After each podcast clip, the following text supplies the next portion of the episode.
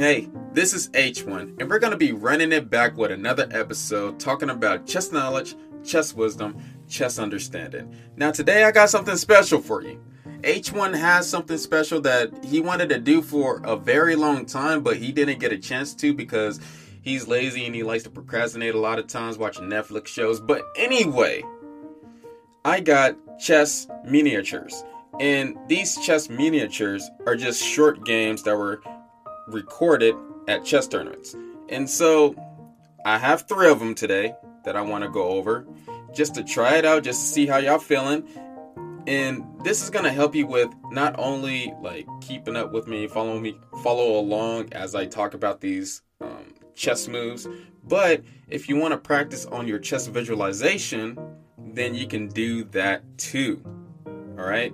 So if you're like above 1000 rating, then you should be following me on the visualization. But if you're just now practicing and starting how to play chess, then I would um, suggest that you get a chessboard and actually um, follow the moves of what I'm telling you.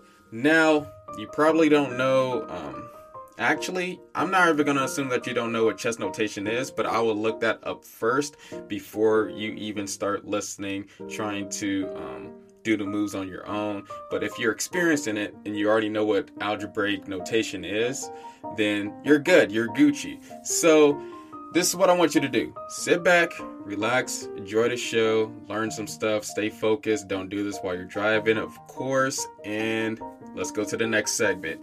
All right. Let's do it. Let's do it. Yeah, dude. Come on. Come on.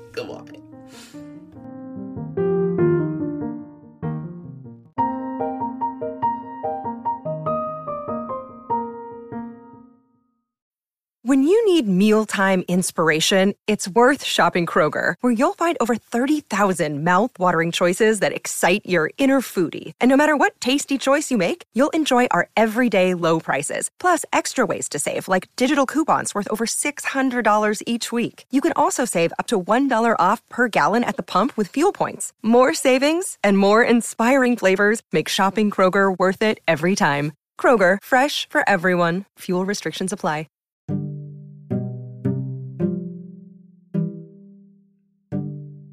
Hey, so we are going to be starting the first game. Now, before I start this first game, for all my beginners out there, I would just like to say that the chessboard has to be set up correctly. So please just Google it you know what I mean? Just Google it. Make sure that the white pieces on the, the first and second rank and the black pieces are on the seventh and eighth rank. Make sure that the, the light color square is on H1. Make sure that your queen is always matching the same square that she's um, started on so that you can follow me when I'm talking about chess notation. Okay? This is for your benefit and I'm trying to help you out. Now, for everybody who is trying to do the chess visualization, I would take a second and just um, memorize and just really try to see a chessboard. Try to imagine that the, the pawns are on the second rank and the seventh rank. Imagine where the, the rooks are. The rook is at A1 and H1. Because when we did this before, I would tell you where the pieces were, and you would have to figure out the, the best move in that situation. But now we have a lot more pieces on the chessboard. And the more you play chess, the more experience you get, the, the better the visualization would be. Now, let's get started on this first chess game. Now, this first chess game is a little bit easy. The white pieces, um, the white pieces, the guy who has the white pieces, his name is Lance, Lance Darling. And the person who has the black pieces is Richard Wood. Now, these are both kind of um, awkward names, but these are real chess players. Hopefully, I think. I don't know. I just found it. It's a good learning process. But anyway, this is just two moves. So let's get started. The first game, uh, the first move by white, we have g4. White does g4. Black does e6. Black does e6. White does f4. white does f4. Now, at this moment, the white pawns should be pushed up to g4 and f4, and the black pawn is pushed up to e6. And so the order of the moves for white was g4, then for black, e6, and then for white, f4. Now, in this moment, what is black's best move? What is black's best move? Now, you might be thinking, you know, not a lot of things were moved or pushed because it was only two moves. Well, in these two moves, White did the worst possible move, and actually, this is uh, this is called the fool's mate. And let me just rephrase the question. Instead of saying what is the best move, and hopefully you paused when I when I asked that question to you. Let me say, do you see checkmate in one? Do you see checkmate in one? And if you've seen it, it's pretty easy. It's a simple one because black can only move two powerful pieces, which it which is the bishop on f8 and the queen on d8. And so once we move that back queen to h4, hitting that hitting that king on that h4 to e1 diagonal, then that is checkmate. There is no way for the white king to get out of check. There's no bishop, no knight, no rook, no pawn to block the check.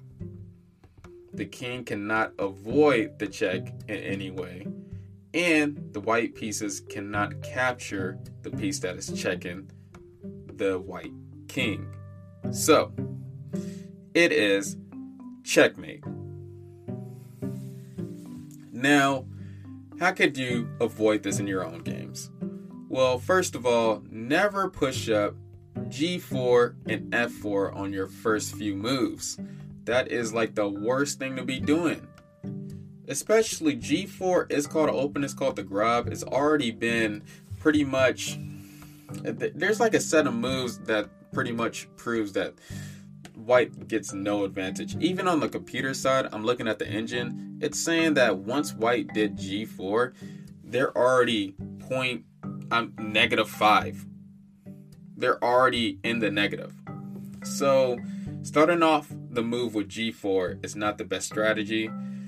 Now, as you get better, you know, I'm not saying that you cannot win with it. I'm not saying that no person can win with it. I'm just saying to get better in chess, this is probably the worst opening to start off with. So G4 and F4 should be banished from your mind forever, and you should not be starting out with those moves. Now, that's pretty much how it's going to be going for the next two games that I'm going to be discussing. Hopefully, I did everything correctly where you actually visualized it or you got it, you did the moves on your chessboard.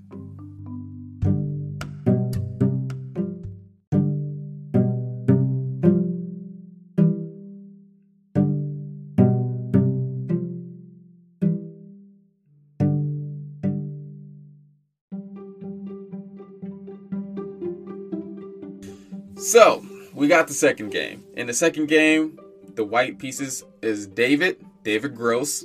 That's his last name, is actually David Gross. He is a 2465 rated pl- player, and he, he's been probably doing good things in his life. You know what I mean? He probably isn't, um, just based off of his name, probably not a clean person, but at the same time, I can see that, you know, he's successful he can clearly beat me with that rating.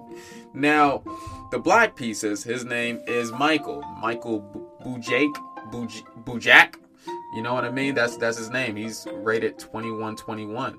Hey, jinx on that one, 21. But you know, we're gonna see how this goes. It is a it is a game that's only about nine moves.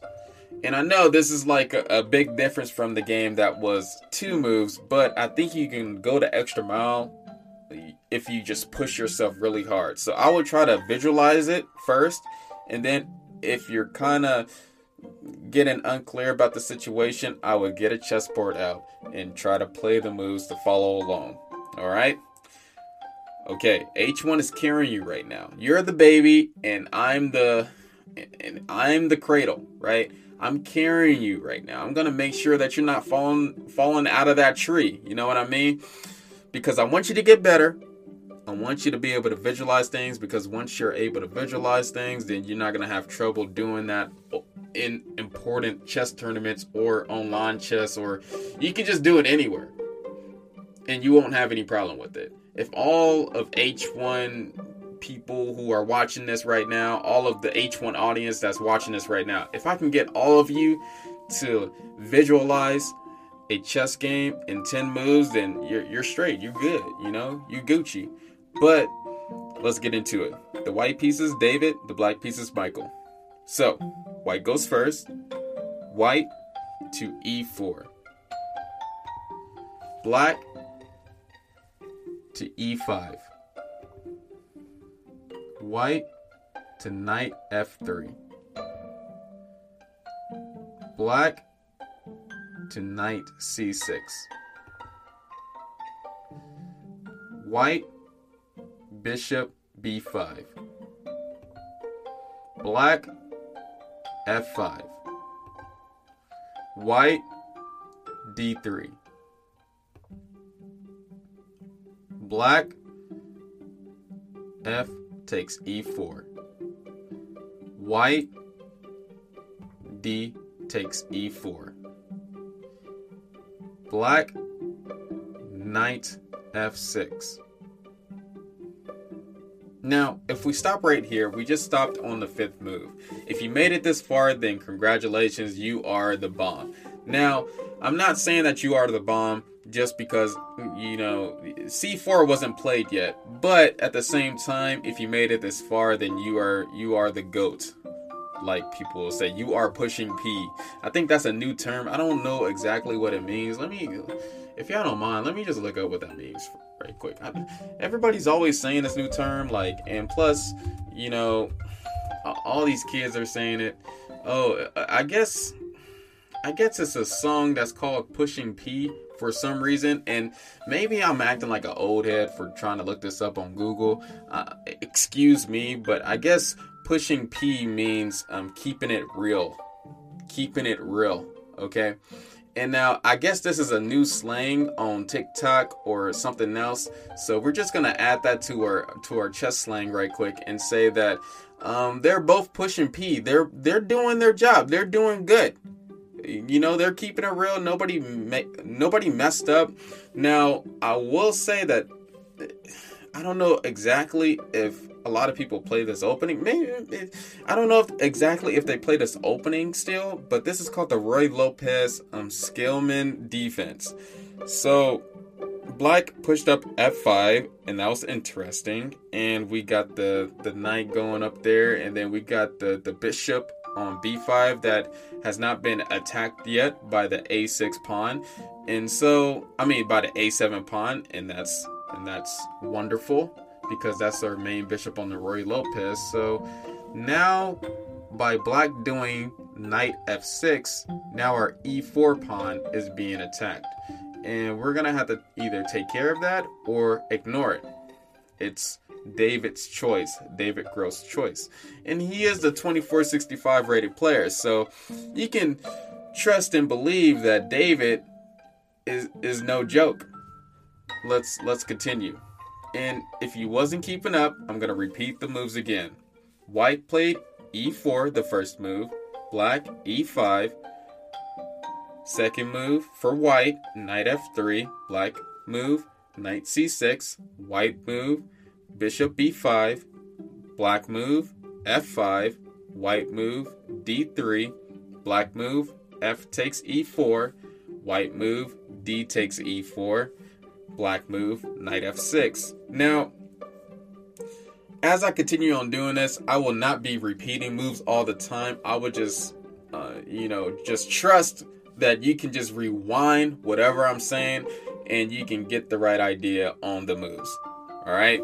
So this is the sixth move, and it's White's move. So the White move, Knight C3, Black Bishop C5, White Bishop G5, Black Castle Kingside. Now, there is a big problem with this move.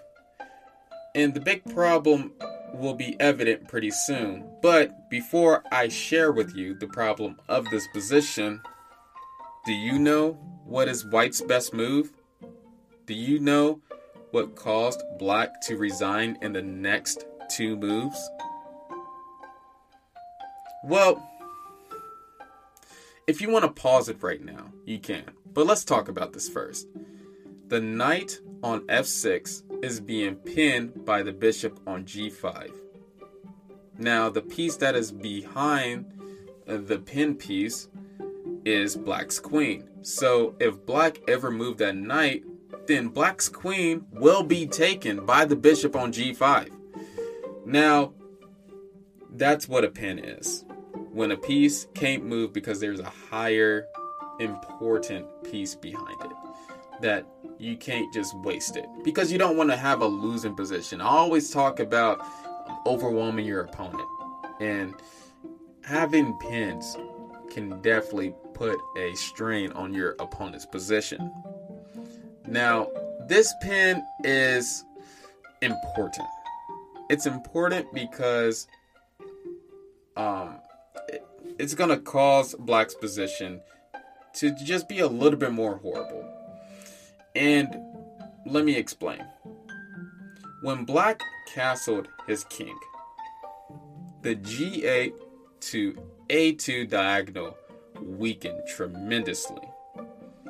And if that knight on f6 was not right there, then queen d5 or bishop c4, one of those moves can directly check the black king.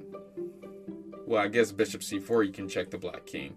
But anyway, the knight is a crucial piece in that in that debacle. You know, just created new words, you know what I mean? Debacle. Nobody use that word in a normal senses. You you already know H1 use all these words for no reason. But you know, when you look at this position, you got the pin piece, and I talked about the check. So, talking about these few things, um, the first thing you want to look at is do black have any threats? And the only threat that black has is taking that f2 pawn. But that's that's not really a, a good threat at the moment because what white has is two forcing moves so the next two moves, if you already paused and found this out, then congrats on you, is white plays bishop takes f6. Black plays queen takes f6.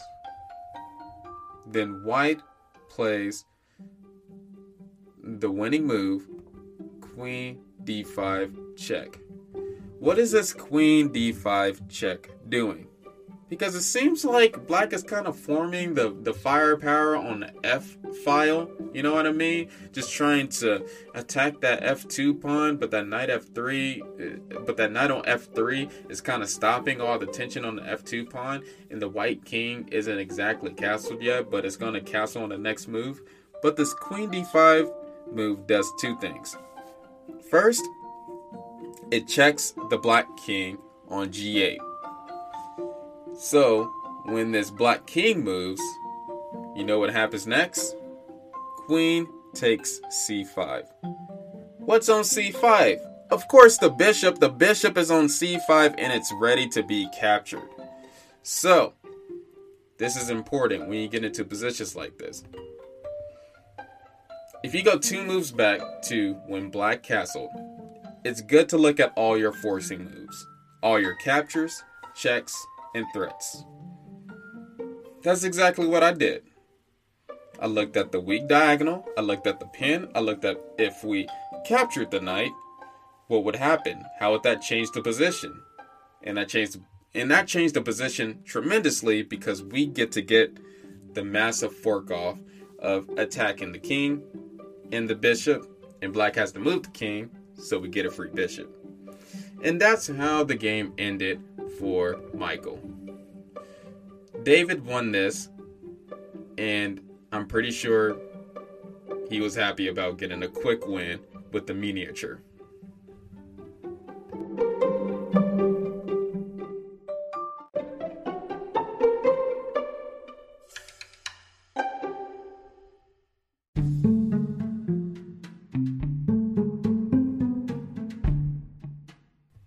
Final game we have as the white pieces Emil Sazlazi.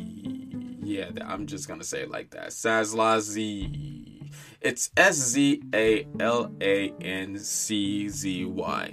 And I am horrible at names, so I am really sorry if I get something wrong. Now, the black pieces is Alfred. And Alfred just seems like a guy that's gonna whoop some butt. Because you know, Alfred is basically the butler of Batman, and you don't want to mess with an Alfred. I learned at a very young age not to go at an Alfred sideways because I already know if I go to Alfred sideways, Robin might be right around the corner. Now, the White Piece's full name is Alfred Wollner. And I don't think that there's a specific rating. And remember, these games are pretty old. They say that the site of this game was Budapest, and um, and the date was probably in 1982. But they give me question marks, so I I don't know if I can really trust the question marks exactly. But I do know we're gonna be going over this nine move game. Now, if you don't like the nine move game, if you want to step it up like four move, five move, six move, just let me know. I can I can do that slowly, slowly but surely until you get to the moment where H1 taught you enough to look at a 20 move game. Then I'm gonna be proud of you. Then I know. Then I know that I did my job. All right. So the first move by white, this is the starting position, is e4. Black c5. White knight f3. Black knight c6. Now, if you look at the position, this is the start of a Sicilian defense, Old Sicilian. All right? Because you got that e4 pawn up, and then we got the c5 pawn up. That's the start of a Sicilian defense. Now we're on the third move. And the third move by white is d4. Now we're in a Sicilian defense open. Black does. C takes d4. White, knight takes d4. Black, knight f6. Attacking that e4 pawn. White does. Knight c3. Black, d6 and now, since d6 was played, we are in a Sicilian defense classical variation. Now, the point of d6 is to get that light square bishop out anytime soon, which might be coming out to bishop g4 or bishop d7, because the main purpose of the opening is to develop your pieces on every single move. If you're developing your pieces faster than your opponent, then you have a chance of getting a winning position in the future. And that's all you need. That's that's the main goal of what you want to begin the game off. You want to make sure that you're overwhelming your opponent to get a winning position. Remember that. All right, the sixth move. Bishop e3. Black, knight g4. White, bishop g5. And this move is usually played because the two bishops is definitely better than the two knights. So white doesn't want to get rid of their good bishop, which was the bishop on e3 that moved to g5. Now, let's see how black handles this. Bishop d7, black black to move. That was black to move the bishop d7. Now, white, knight d5. Black, h6. h6 was a terrible move. So, what would you play if you was in white's position? If you was in white's position, what would you play? Would you move your bishop? Or would you find some other powerful move to move forward with your gameplay? Would you be more aggressive in this position? Because you're not really developed yet completely, and your king isn't castled. But is there some type of opportunity that you would be missing if you just push the bishop back that's being attacked on the g5 square? Well, yes, there would be something you'd be missing. And the move that white played in this position um, was knight b5. The best move of the position. The move that is threatening knight c7. You know what happens after h takes g5 by black? Knight c7 by either knight in black would have to capture with the queen because the king has no squares to go. And that's basically game over, so we don't want to do that. Let's go back to the ninth move, which was the knight b5 by white. Black did the only move that they thought that they can do, which was rook c8. And black's net I mean, not black's next move. White's next move, the 10th move, which made black resign, was knight takes d6. It's just beautiful. Just trapping the king in the center of the board. I would hate to be black in this position because I would hate to look at the board and realize that, oh snap, I lost by three minor pieces without them even castling. This is why it's good to know your openings, know what you're trying to do in the beginning, so that you can actually play a full chess game and actually, you know, reach an end game. I want to lose at an end game, not in the first eight moves or 10 moves of the position. So, the lesson here is to know your openings, develop your pieces, always search for opportunities, even when you're being attacked. All right? All right. We're at the conclusion. Let's get to the next segment and end this.